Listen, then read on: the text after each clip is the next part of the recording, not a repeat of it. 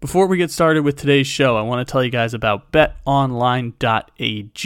Are you rolling with the Dubs against Dallas? Are you rolling with Boston over Miami? Are you rolling with the Avalanche now that Jordan Binnington is gone for the St. Louis Blues? However, and whenever you may be betting, BetOnline is the place to stop during the remainder of the basketball and hockey playoffs. Use our promo code BLEAV, B L E A V, to get a 50% welcome bonus on your first deposit. Bet online, where the game starts.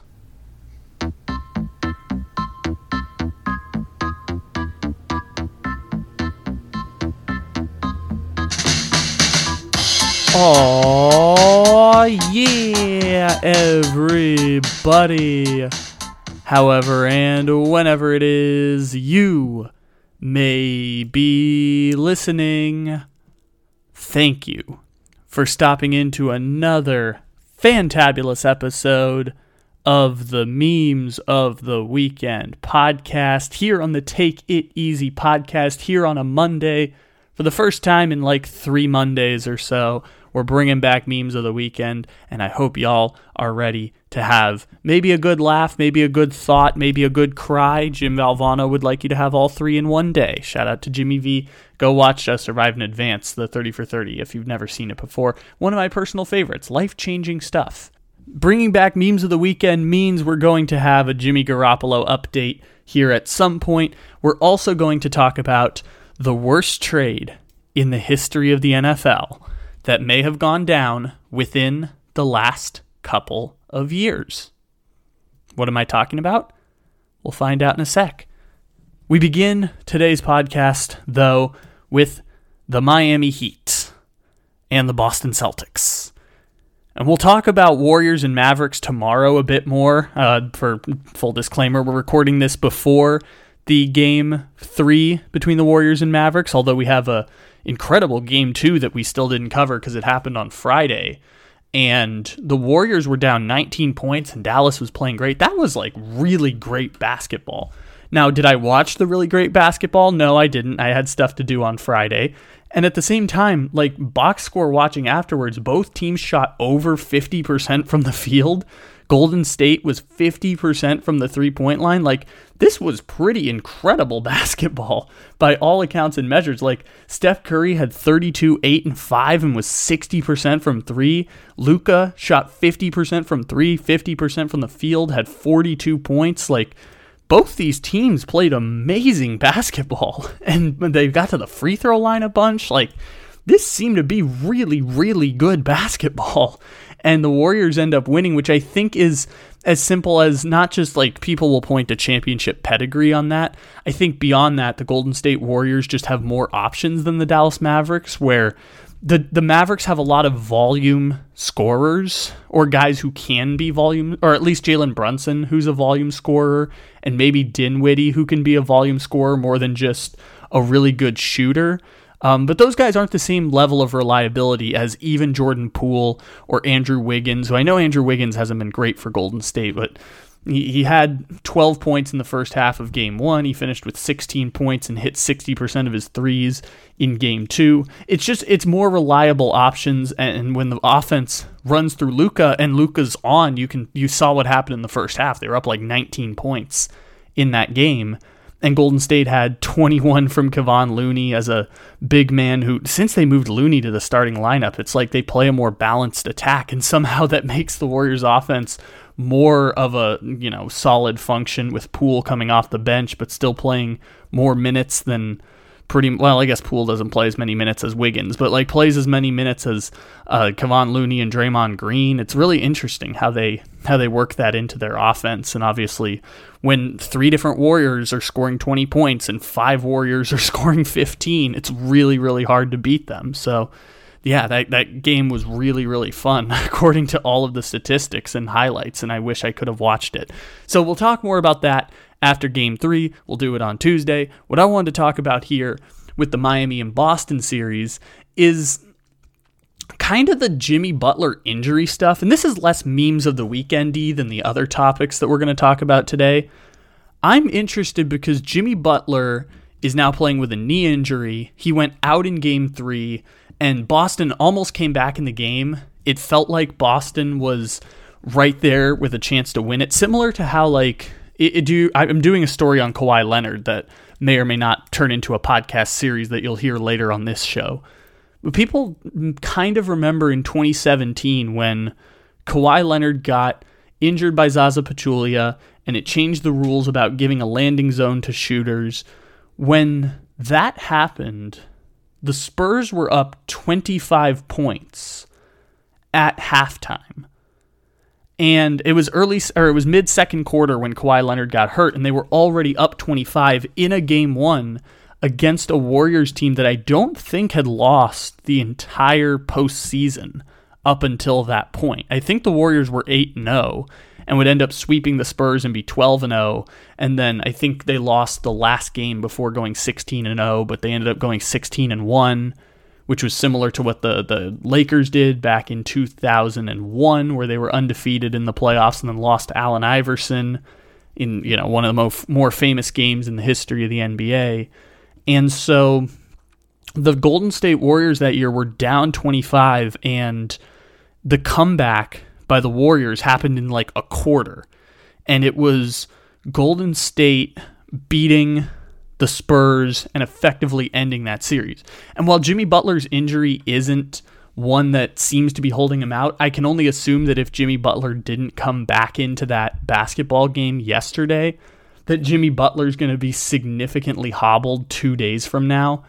And not that Jimmy Butler can't put up amazing performances. Like Giannis had to sit two games in the conference finals last year against the Hawks, came out in the finals and averaged like 37 and 10. Like it's not like this is the end all be all. Now Jimmy Butler's game is more predicated on athleticism and Jimmy Butler's game, I mean he's not I don't think he's even on the injury report right now, but Jimmy Butler's game is predicated on abilities to move laterally and if your knee's injured that's going to stink a little bit more.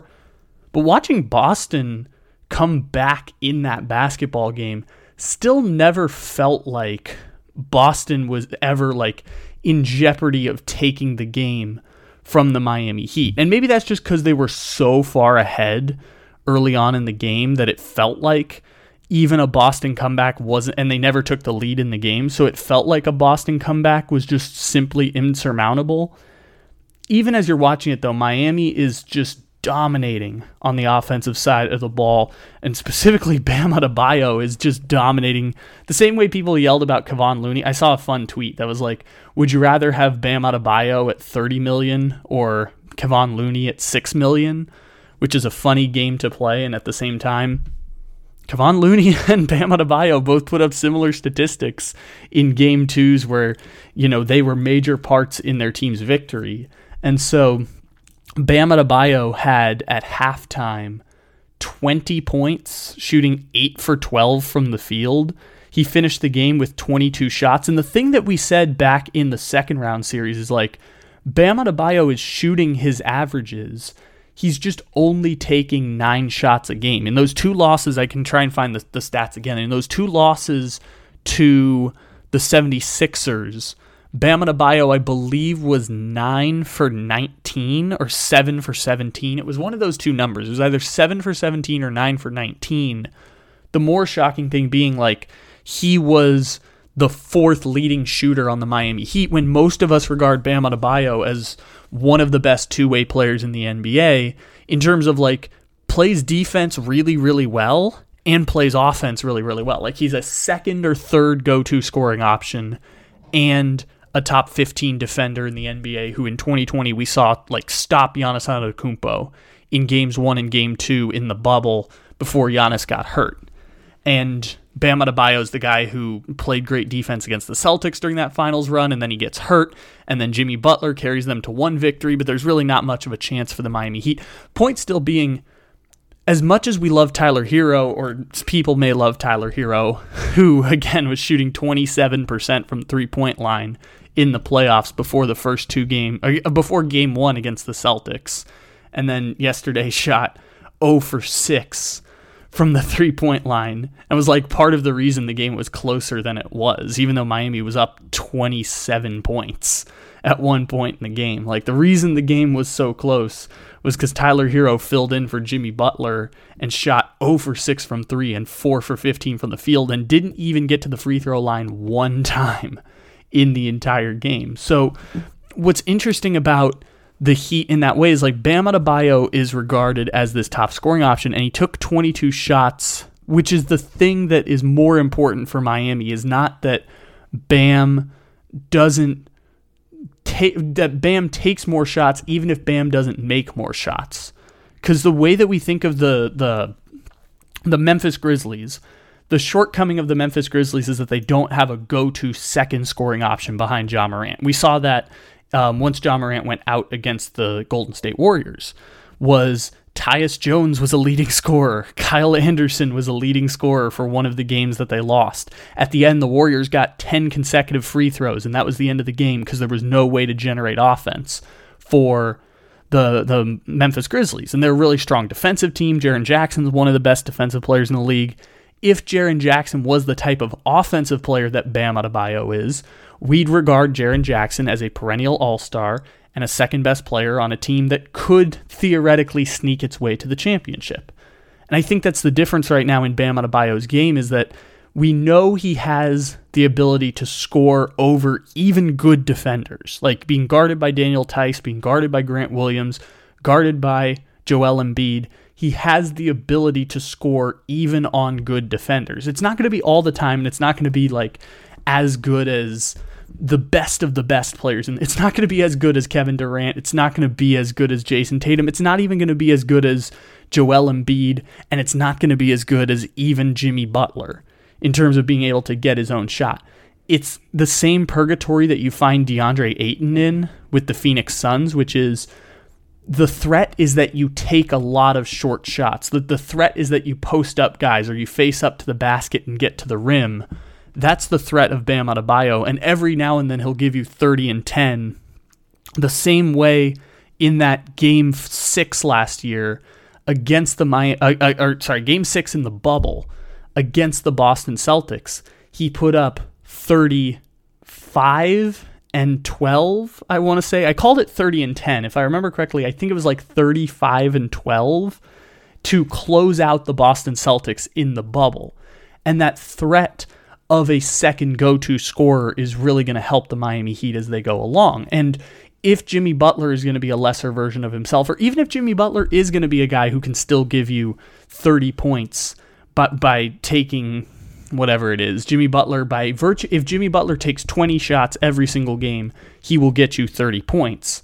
And that's the type of offense you want to run through because Jimmy Butler is good at getting to the free throw line. Jimmy Butler is good at hitting mid-range shots even if you want to run that offense through him, if him and Bam take those kinds of shots and then make Tyler Herro a guy who hits three pointers based on the offense that's created there, or let PJ Tucker sit in the corner and hit three pointers like he did when Jimmy Butler went out, because I mean, the, PJ Tucker, I, we don't talk about how important he was in that in Milwaukee's championship last year, just because he's amazing at the corner three pointer, which is the most efficient of the three pointers. And if he just sits there and buries those shots, it's an incredible, incredible asset. And it felt like that was going to be something that mattered a whole lot once we got to the playoffs because it felt like Miami was the second round exit team that was going to be playing a lot of second round exit teams like Philadelphia, like what would end up becoming Boston.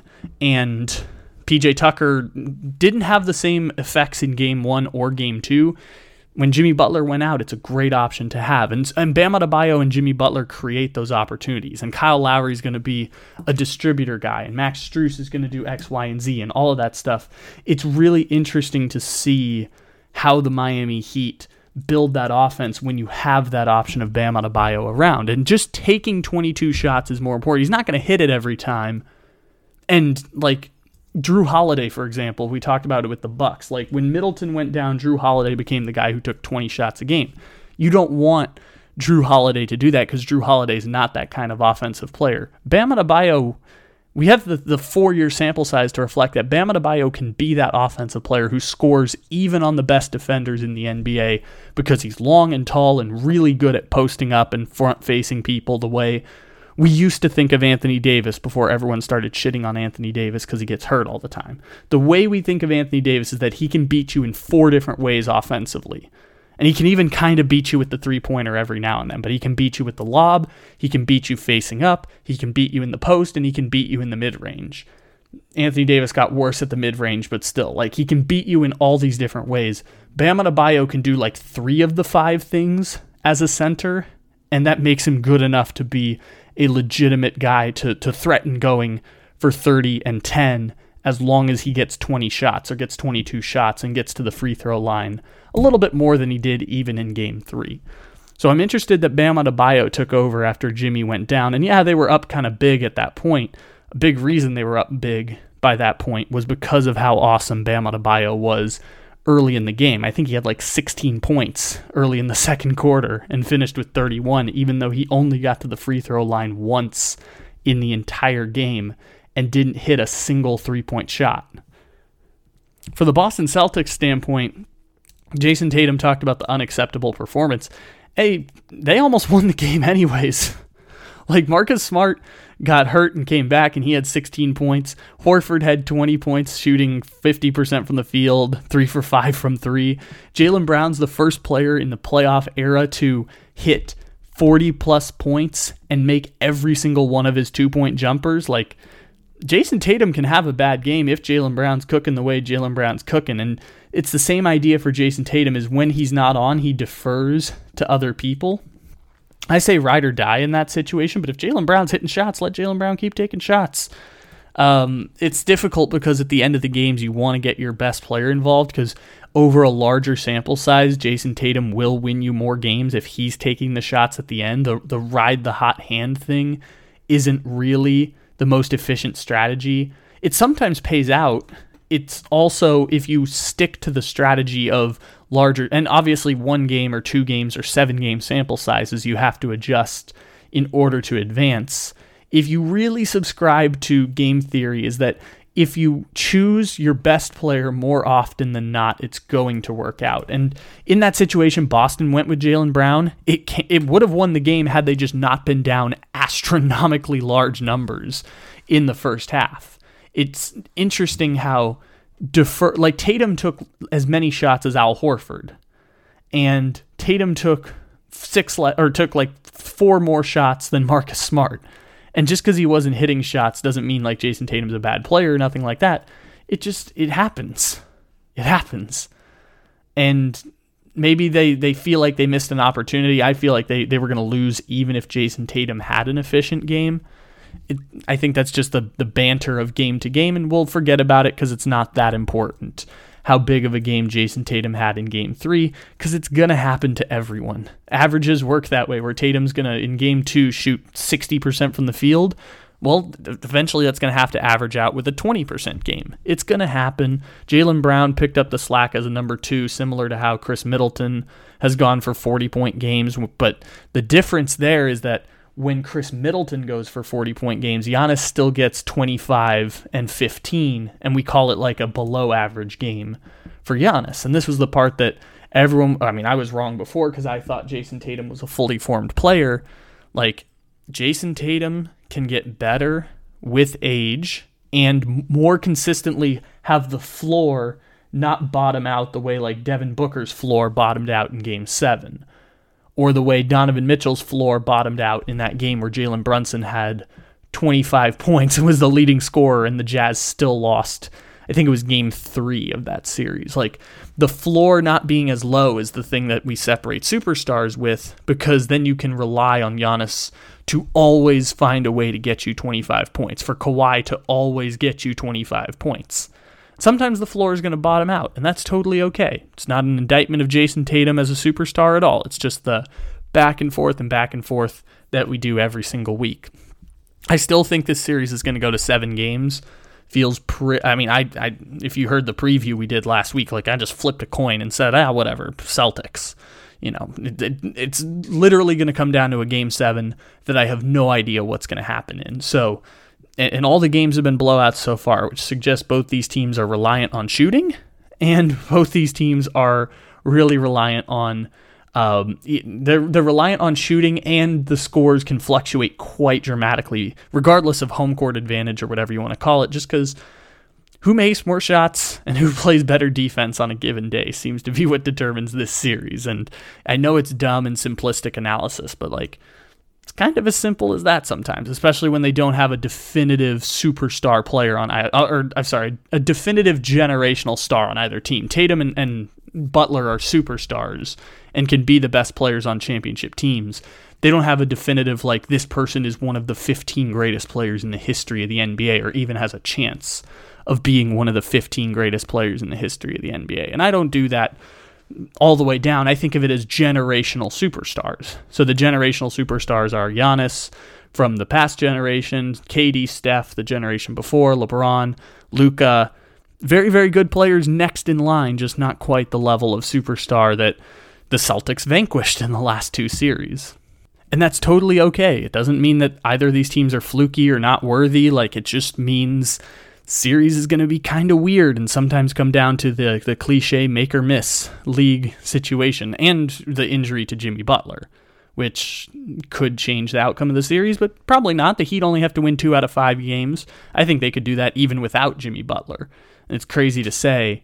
I still think it's doable just because Boston doesn't have the same type of we are going to eliminate. I mean, even after Jimmy Butler went out, like Boston came back in the game and they they had their shortcomings at the end, and that's totally okay. I think that Miami can sneak a victory in this series even if Jimmy Butler isn't the same caliber of player. It wouldn't it would be weird if they did. I'm just saying it's possible. It's not like, oh, they don't have Jimmy Butler. They're going to get blown out in the next 3 games as valuable as Jimmy Butler is, they can still beat the Boston Celtics with that core of guys. At the very least, they can beat the Boston Celtics one time in the next four games to force a game seven, which is just a one game toss up, and anyone can win a game. A, one game sample size, anyone can win anyone can win a one game sample size. It's completely random, and the results might be determined by Grant Williams taking 18 three pointers because that's the strategy that the Milwaukee Bucks select. Like, basically, at the very worst, Miami can win one out of four games without Jimmy Butler, and I think they will. And at the very least, that means we're getting a game seven.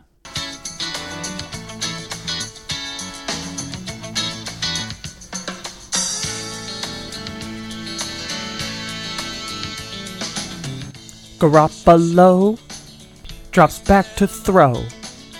You're gonna lose the game. The seasons come and seasons go. The Niners need a change. If you don't throw check downs, you're gonna take a sack. Jimmy G is warming up, yeah, he's your quarterback.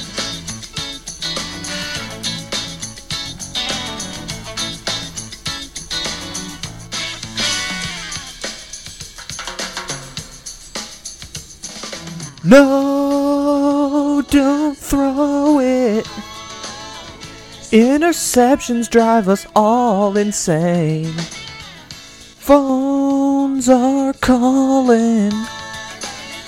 Ron Rivera wants to make a trade. If a rookie QB isn't in your plans, just call San Francisco up. They got your quarterback.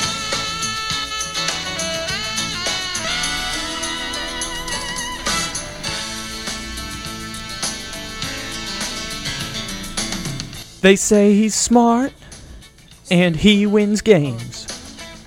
That don't mean a thing. If since week one Trey Lance had played, the 49ers would have had a ring. If your team's rebuilding, talent's what you lack. Trade two picks for Jimmy G. Now he's your quarterback.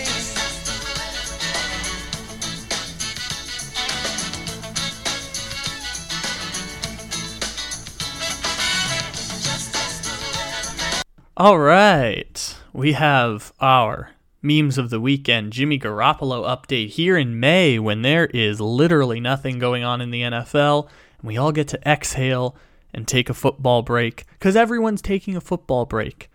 we did promise about two months ago that every week we would come on this podcast and give you a Jimmy Garoppolo update because I find it absolutely hilarious that the 49ers had so many chances to move off of Jimmy Garoppolo. And part of it now we know is because he had shoulder surgery and people don't want to pay $26 million for a quarterback coming off shoulder surgery, except the Washington football team. And they decided if we're going to do a one year stopgap quarterback, let's just do Carson Wentz instead of Jimmy Garoppolo. So the 49ers might have to eat. For those who are checking in, Trey Lance is going to be the starter for the 49ers.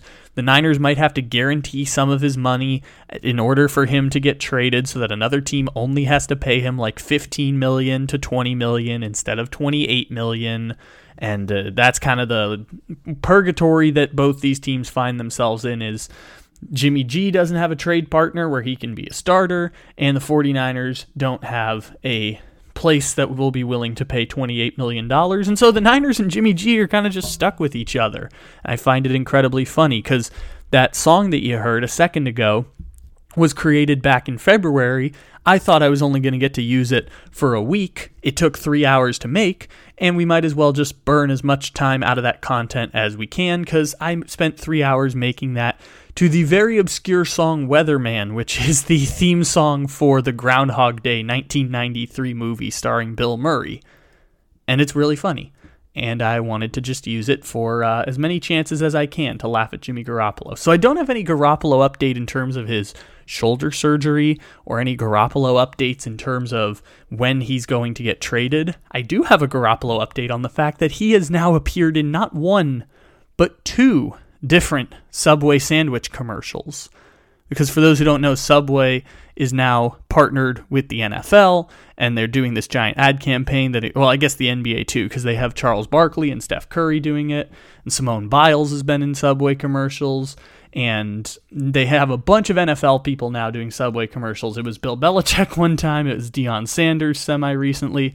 Subway has decided we're going to get into the football sports universe of advertising. And so they went for moderately white faced Jimmy Garoppolo, or I guess spicy white Jimmy Garoppolo in their advertising campaign. And any chance to look at Jimmy Garoppolo's face is right there. I think Jimmy Garoppolo is one of the 10 most handsome quarterbacks and players in all of the NFL. The combination of jaw structure, facial, uh, bone, uh, cheek bone structure, jawline, hair, general eyes gazing into your soul. Jimmy Garoppolo is one of the most handsome men in the NFL, and I totally understand that decision there. The fact that they got him for being the uh, spokesperson for the new Subway Italian with a special type of cheese that I don't know what it is, but it's those little like circle cheese things. Anyways, so they got Garoppolo to do this as like advertising their Italian. Well, let's go get Italian quarterback Jimmy Garoppolo to be on in our commercial. One of them they got his grandma, or at least they say it's his grandma. I'm not sure if it's his actual grandma or an actress playing his grandma, but they got Garoppolo's grandma, his Italian grandmother, in a Subway commercial talking about the new Subway Italian collection. And I thought it was really funny because I'm like, I guess Jimmy Garoppolo is like famous now because football players are famous and the San Francisco 49ers have the same kind of appeal as the Dallas Cowboys and like they have a really large fan base and a really diverse fan base and so the 49ers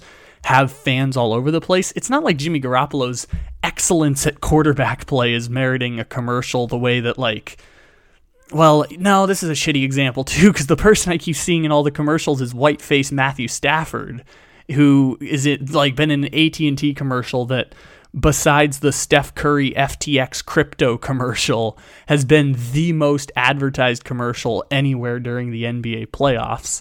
Is Matthew Stafford? If you don't know the Matthew Stafford AT and T commercial, it's really obnoxious and really forced because it's like you can trade in your old phone that you had for 12 years, loved every minute of, and get something new. Ha ha ha, just like me, Matthew Stafford, champion quarterback of the Los Angeles Rams, even though I'm barely one of the 10 best quarterbacks in the NFL. And I'm also the one who's white. And the champion quarterback. I stole all of Joe Burrow's commercials. Isn't it funny how that worked out? I'm Matthew Stafford and I stole all of the commercials Joe Burrow was supposed to be in this offseason. That's really, really funny.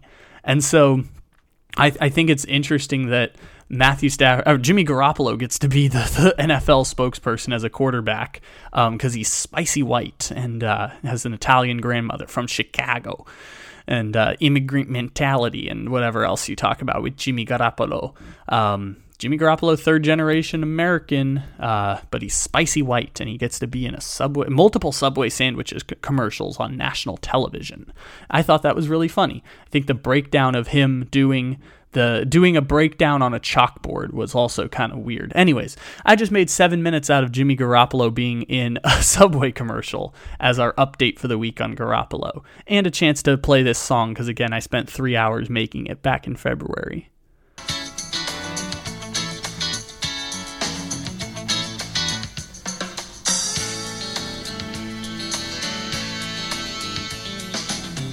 Garoppolo drops back to throw. You're gonna lose the game. The seasons come and seasons go. The Niners need a change. If you don't throw check downs, you're gonna take a sack. Jimmy G is warming up, yeah, he's your quarterback.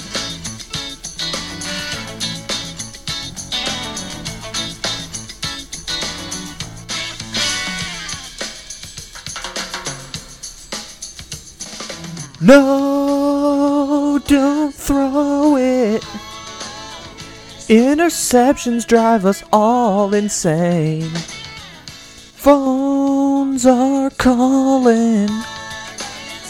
Ron Rivera wants to make a trade. If a rookie QB isn't in your plans, just call San Francisco up. They got your quarterback.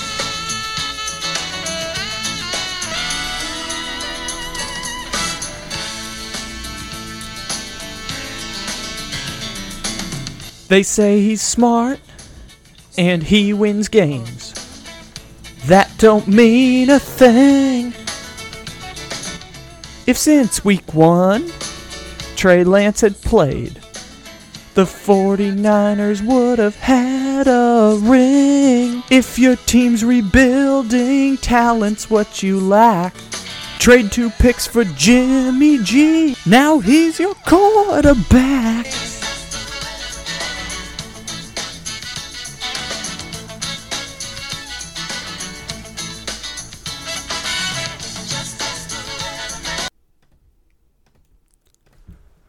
So today I would like to revisit one of the worst trades in the history of the NFL. And some of you listening to this fine Take It Easy podcast, either on YouTube or on the podcast feed them itself, may remember that about a year ago we did a podcast about this very trade and how it had the potential to be one of the worst trades in the history of the NFL. I think now we're pretty close to calling it, given how this has all panned out over the past year. I think we can call this, at the very least, the worst trade of the last 20 years in the NFL because it's hard to beat the Herschel Walker trade. The Herschel Walker trade from the the Dallas Cowboys to the Minnesota Vikings changed the entire way that we think about value in the NFL and draft pick compensation and all kinds of and running backs. Like it changed the NFL in a unique way that doesn't really exist in other sports because Jimmy Johnson was ahead of the game in terms of figuring out value and identifying talent through the draft and worked in a deal where if he cut the players who he traded for, he would get extra draft picks, et cetera, et cetera. So maybe that one in terms of like its value to the history of the sport in terms of pure trades of superstar caliber players, which does not happen very often in the NFL. Between like 2000 and 2015, you never saw superstars get traded in the NFL. And then the values began to change, and teams had uh, gave up larger draft compensation for stars, and franchise tags didn't have the same worth, and quarterback markets exploded, and now wide receiver markets have exploded, and multiple people are getting traded left and right, and DeAndre Hopkins gets traded for a second round pick and a bad contract. And all of a sudden now you have more trades than there's been in, in years past. And even the Khalil Mack trade, which was the basically the two first round picks and a second or Khalil Mack and a second round pick for two first rounders and a fourth. It didn't turn out great for the Raiders. They still got Josh Jacobs, a Pro Bowl running back, in exchange for Khalil Mack, who has not aged great in the years since. And so last week on the podcast, we talked about Juan Soto and the possibility of that being a record type of trade, which could require the biggest haul in the history of the sport. And this trade in the NFL was a similar type of situation. It was a star player in his 20s who got traded in, in what we would consider the prime of most football players at the end of three years or four or three years plus a few weeks and he's 24 years old and would go on to get a record setting deal and win a Super Bowl. I'm talking about the Jalen Ramsey trade. I'm talking about Jalen Ramsey being traded from the Jacksonville Jaguars to the Los Angeles Rams, which if you're picking two franchises to say this might be the worst trade in the history of the NFL, where the Jacksonville Jaguars have had the number one pick for back to back seasons and the Los Angeles Rams win a championship, I know it's easy pickings right now to point to. But I want to really dive into the details of this because this is a really, really bad trade. And it wasn't regarded as a really, really bad trade back in 2019 when Ramsey got traded in the middle of the season right before the trade deadline. So, first, let's put some context together on this story. Jalen Ramsey was taken in 2016 with the number five pick in the NFL draft, and he was a corner from Florida State, five star recruit, regarded as one of the best players in all of college football, and just, you know, uniquely gifted and talented. He was in the recruiting class after Florida State won the championship in 2013. This was still when Jimbo Fisher was there, and the program still had a semblance of respect. This actually, we did a uh, um, oral history of Florida State football about eight months ago, and we included this season as the beginning of the fall for Florida State. Was during this season they were ranked number two in the country during Ramsey's junior season, and they got absolutely obliterated by Lamar Jackson. And after that, everything started going south for old Florida State. So Ramsey leaves Florida State after that season. He goes to the NFL draft, and Ramsey, because he's a corner from Florida State, who's a, a five star recruit, top five pick in the class, it's easy to make the comparisons to Deion Sanders. It was really easy to make that type of leap and say that this guy is a generational corner prospect and he went to the same school as Deion Sanders. He was drafted at the same top of the draft as Deion Sanders, had an outspokenness that reflected Deion Sanders in terms of like the way that people who don't actually know Deion Sanders think of Deion Sanders or whatever it might end up being. It was really easy to make that leap with Jalen Ramsey, especially when the Jaguars experienced immediate success with Jalen Ramsey. In Ramsey's second season in the NFL, it was that year that the Jaguars had built a defense that was, you know, Sacksonville, Duval County, whatever you want to call it.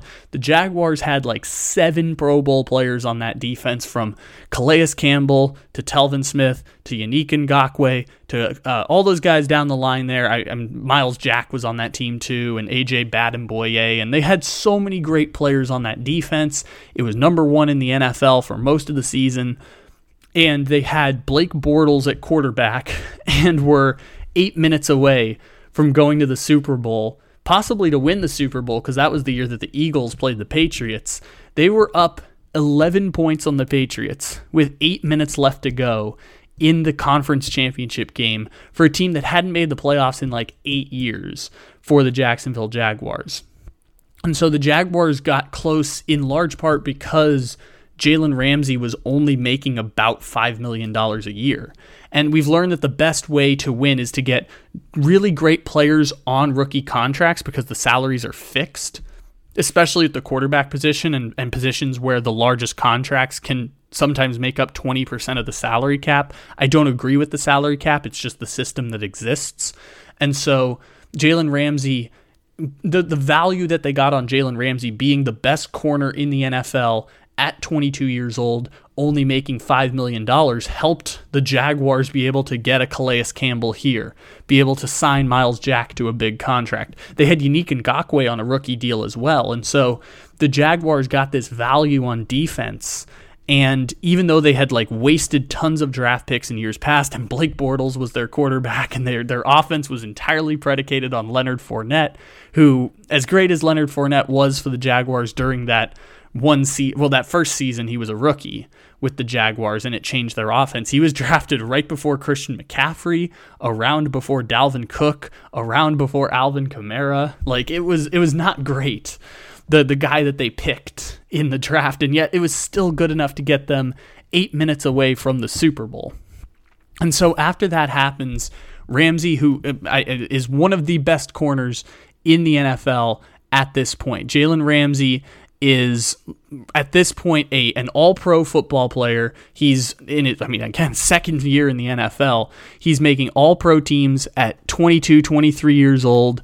Um, Jalen Ramsey in 2017 made his first Pro Bowl and All Pro and would make the Pro Bowl every single year for the next five years, and that includes up to this season. Ramsey is 23 years old and the best corner in the entire NFL, and he was first team All Pro that season as well. And then 2018 happens where the Jaguars realize yeah, the problem was that we, we got incredibly lucky, and Blake Bortles is a shitty quarterback who we could hide for pretty much the entire postseason and regular season. And then Blake Bortles got benched for Cody Kessler in 2018, and the Jaguars finished 5 and 11, and everything was falling apart in Jacksonville. Calais Campbell would leave the team that Yannick Ngakoue was demanding a trade. Telvin Smith got arrested for some really gross stuff. If you want to Google that, you can go ahead there.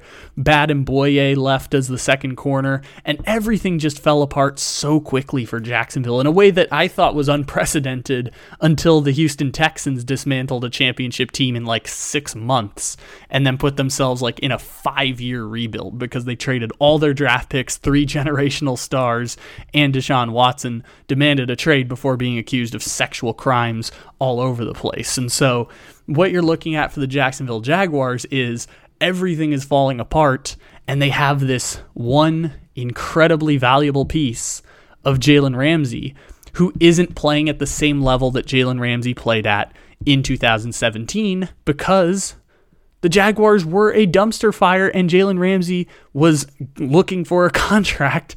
And so Jalen Ramsey still made a Pro Bowl, but didn't make an all pro team because Jalen Ramsey was regarded as one of the five best corners in the NFL. And sometimes we just write in Pro Bowl nods there, but it wasn't the same type of Ramsey in 2017.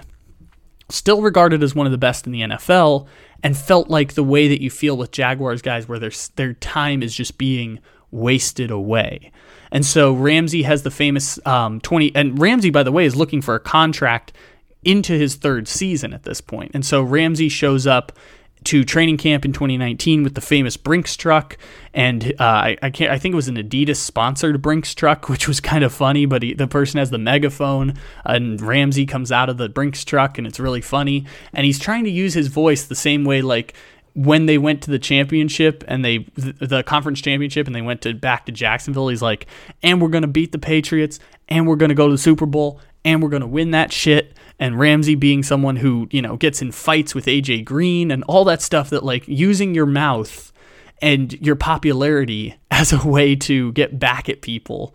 Ramsey was fitting into a stereotype that people wanted to believe was true about the corner when in reality Jalen Ramsey was the best corner in the NFL from age 23 onward. And it was generationally gifted, immediately gets to the NFL, immediately starts producing with a defense that was tops in the league, in large part because he was there. It was this guy is Hall of Fame caliber good from the second he steps on the field. And it was seen in 2016 as a rookie when he fought AJ Green. and 2017, it all came together for a Jaguars team. And by 2019, it's like this is your peak earning potential and you play for an organization where you have to take a premium to play for them. We saw Christian Kirk, I call it the Jaguars tax. Is like the Jaguars were clearly getting ready to tear it all to the ground. They had just traded Calais Campbell for nothing.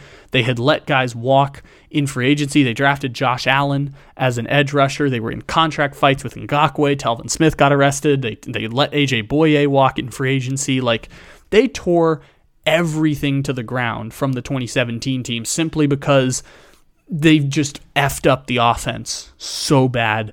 And the defense didn't play to the same level in 2018 and that disappointment is like okay guess it's over. And they ended up trading Jalen Ramsey. And it wasn't shocking that Jalen Ramsey got traded.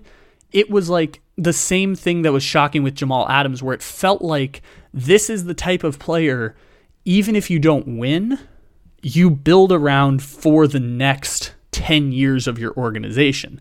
And the cornerback position doesn't get the same kind of value. I, we say all the time, like, there's 15 players that really change values in the NFL, and like 10 of them are quarterbacks. So we call them like the superstar caliber players that, like, by virtue of having these people, you're going to be competitive against the people. You're going to beat the people who don't have those types of game changing players. And I'd argue Jalen Ramsey is the one cornerback that you can say changes the game simply by their presence on the football field. It's nitpicking a little bit. It's like saying Davante Adams game changes simply by being on the field. The position they play decreases value. It's indisputable that at this point and beyond, Jalen Ramsey is the best corner in the NFL. And he got traded for what would be the. And by the way, this was the year that Gardner Minshew was the quarterbacking the Jacksonville Jaguars because they had cut Blake Bortles and they signed Nick Foles for $20 million. And Nick Foles broke his shoulder the first game of the season. And the season was already a wash because it wasn't a great idea to sign Nick Foles in the first place. And so they had Gardner Minshew play quarterback. And he had that fun Thursday night game against the Titans, which, fun fact, that was when I was uh, moving into college that weekend was the first magical Gardner Minshew Titans game and they traded Jalen Ramsey uh, in October, right before the trade deadline of 2019. And what they got in return was two first round picks from the Rams and a fourth round pick for Jalen Ramsey. And that fourth round pick turned into an edge rusher who I don't believe is still on the Jacksonville Jaguars. I forgot what his name is now. It's it's a player who didn't I don't believe still plays for Jacksonville. I could be wrong. I'm pretty sure doesn't play for the Jaguars anymore. And, you know, most fourth round picks are kind of throw in sometimes. You're hoping you get lucky on one of those guys. So the Jaguars got two first round picks for Jalen Ramsey, and you can add in the value that they got from that year's draft pick. So by trading Jalen Ramsey, you are getting worse as a team. And while there's no exact way to pin down exactly how many draft picks they saved by trading Jalen Ramsey, the Jaguars were four and four prior to Jalen Ramsey's trade.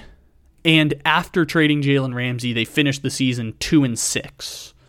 So there's no way to calculate which part of that had something to do with the Ramsey trade, but ultimately they finish worse in the second half of the season after they trade Ramsey. And so potentially, if you move up, shall we say, 10 picks in the draft order, because say they go 8 and 8 that year, they would have been about that spot in the draft order.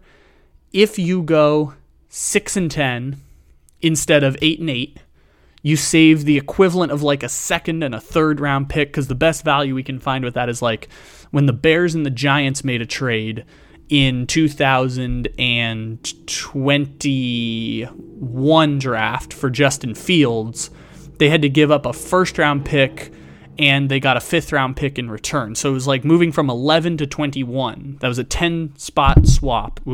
10 spot swap and it got them a a first round pick. And then on the flip side, when Jameson Williams got traded this year from pick 32 to pick 12, a 20 pick jump, it was a second round swap and a third rounder. So, like, you get the value of an extra second round pick potentially by moving up some spots in the draft. So, you could call it two firsts, a second and a fourth, or even three firsts for Jalen Ramsey, because you get the two first rounders that they got from the Rams, plus you move up 10 spots in the draft from the year that you tanked.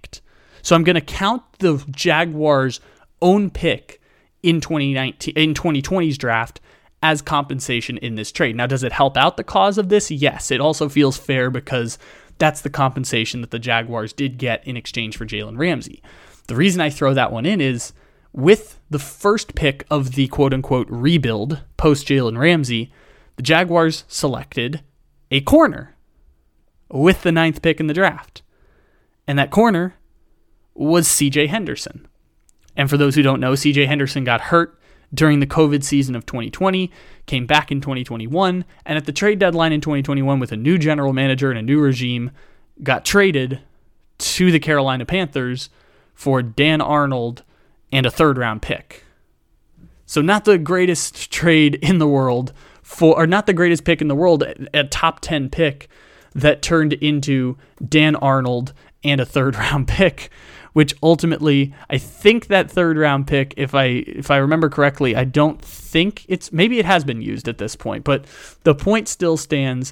They did not get adequate compensation in exchange for CJ Anderson because they would have rathered the top 10 pick be a solid contributor for years and years to come. And a just brutal loss for the Jacksonville Jaguars there because that was supposed to be a pick that turned into something really good for them, and it did not. By the way, that pick became Chad Muma, the linebacker from Wyoming. So we'll see if Chad Muma turns into anything. But basically, they traded CJ Henderson for Chad Muma, the third round pick this year, and Dan Arnold when he was a top 10 pick in the NFL draft, who they got in part because they traded Jalen Ramsey. So it didn't work out well there. They also got the Rams' first round pick in 2020. The Rams traded, or the Rams didn't make the playoffs, so it was pick 20, and they drafted K'Lavon Chaisson with the 20th pick in the NFL draft. And for people who don't know, K'Lavon Chaisson is the worst pick of the entire 2020 NFL draft in terms of like what you could call the biggest bust out there. He has played in 11 or I'm sorry, he's played in pretty much every game, but he's only started 11 games for the Jacksonville Jaguars. Reminder this is the Jacksonville Jaguars team that did not had the worst record in the NFL over the last two seasons. Like this team had no talent on the team. And the Jaguars, he couldn't start on the 2020 Jaguars or the 2021. Jacksonville Jaguars. He started only three games in 2020, even though he played the entire season under Doug Marrone. Last year, he started 15 games, or played 15 games, and only got to start in eight of the games and had a total of 29 tackles, which is basically backup linebacker numbers. Some people get 29 tackles in a single game in the greatest football, or two games. People get 29 tackles in two games in the NFL. And Chaisson had 29 his entire second season in the NFL. It is regarded as the biggest bust of the 2020 NFL draft. And so the next year, 2021, they get the Rams' first round pick, and that turns into Travis Etienne, who missed all of last season with an injury, drafted by Urban Meyer, despite the fact that they already had James Robinson making $900,000 a year and Etienne didn't even get to play a single football game last year for the Jacksonville Jaguars. And maybe Travis Etienne turns into this amazing running back and it changes all of the math around this trade. Odds are a running back who wasn't really regarded as a first round talent in the first place. Some people had him as a first round grade. Uh, uh, that t- that running back getting hurt in his rookie season I'm to bet the odds that it's not to be a game changing type of move for the Jacksonville Jaguars. So the Jaguars have gotten literally no contribution from any of their players acquired in the Jalen Ramsey trade. And in the two years since Ramsey got traded, the, the two full seasons, because he played half a season with the Rams and got $100 million on a contract, Jalen Ramsey has made first team All Pro in 2020, first team All Pro in 2021 Pro Bowl starter in both of those seasons. Jalen Ramsey looks like a, the best wide, the best corner in the NFL that he is, and a game-changing talent on a Rams defense that last year was barely top 10 in the NFL, despite the fact that they had the best interior edge rusher in the history of the NFL as long as I've been alive, and the best cornerback I've seen in the NFL during the last five seasons. So they have the best corner and the best interior edge rusher in the NFL. And the Rams won a Super Bowl in large part because of their offense.